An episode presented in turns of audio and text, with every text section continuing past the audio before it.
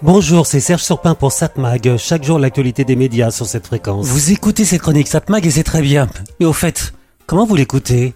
En direct? À l'antenne de votre radio préférée?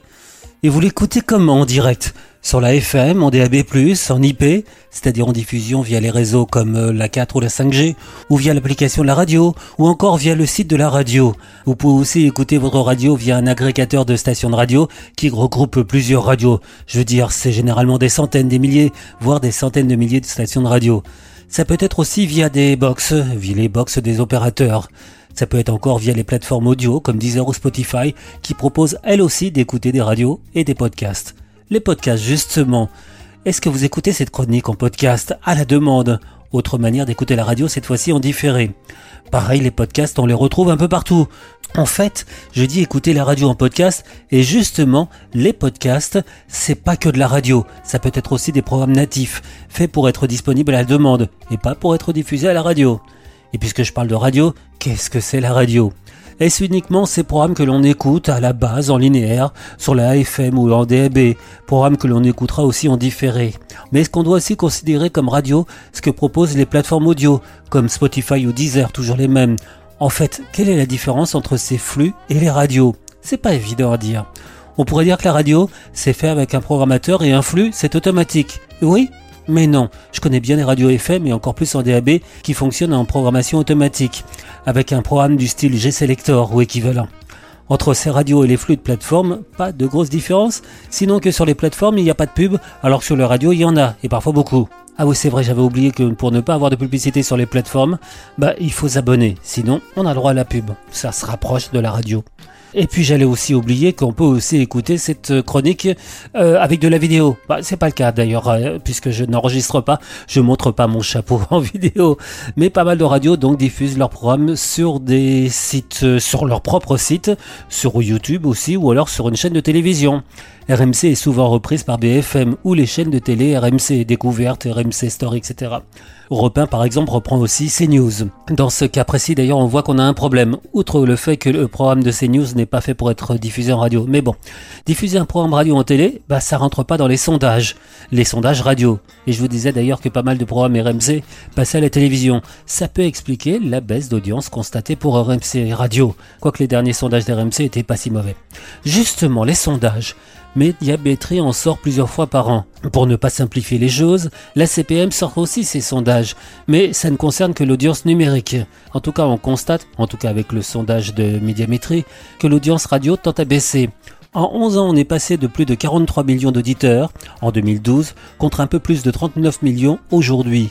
En une décennie, la radio a perdu près de 4 millions d'auditeurs. Certains estiment que cette baisse est due au changement d'habitude des Français. Plus de télétravail, moins de déplacements. Et ça c'est important quand on sait que l'écoute de la radio passe beaucoup par la voiture. Mais en fait, cette baisse apparente de l'écoute de la radio est normale. Une journée faisant toujours 24 heures, on a plus de choses qui nous sont proposées via les réseaux, plus d'audio, plus de vidéos, plus de réseaux sociaux, plus de tout finalement. Alors certains d'entre nous sont peut-être multitâches, en fait on fait des choix. Et comme la frontière entre radio, plateforme, podcast et même télévision est floue, difficile de dire si, en fait, la radio est réellement en baisse. On l'écoute différemment. Et pour ce que l'on appelle encore la radio, on continue à l'écouter quand c'est travaillé, avec du contenu. Ça me rappelle mon premier patron de radio dans lequel je travaillais en 1981. Il me, oui, ça remonte loin. Il me montrait un bobino, autrement dit une bande magnétique qui enregistrait des programmes et que l'on montait. C'est comme ça qu'on travaillait avant. Donc il me disait, la radio c'est ça, le contenu il avait déjà raison. La radio, c'est toujours du contenu. 7 Mag, l'actu des médias.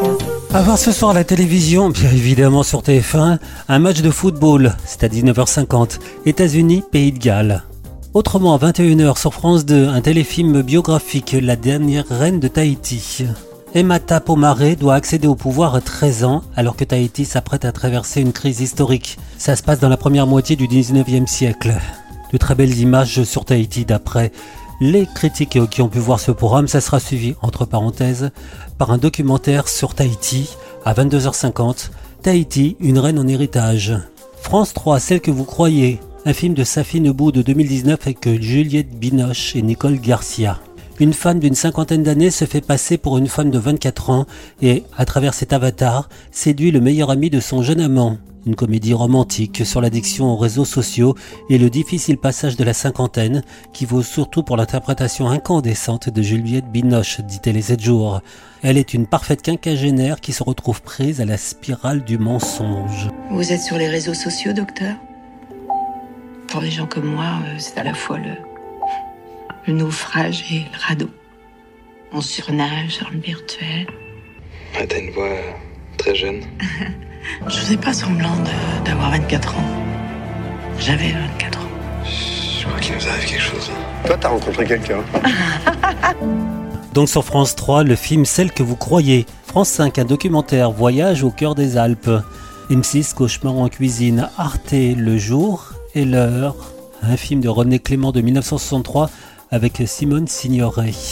Autrement, puisqu'on a parlé de TF1 tout à l'heure, je crois que j'ai quand même regardé à 22h50 le Late d'Alain Chabat, dans le style des late shows américains, avec des jeux, des fausses pubs, le stand-up, les lives musicaux et des entretiens avec toutes les personnalités du monde du spectacle. Euh, enfin, une grande partie des personnalités du monde du spectacle. 10 émissions, 10 émissions d'Alain Chabat pendant la Coupe du Monde de football. 10 émissions seulement, mais il est vrai que de toutes les tentatives de late show à la française, aucune n'a bien fonctionné. C'est dommage.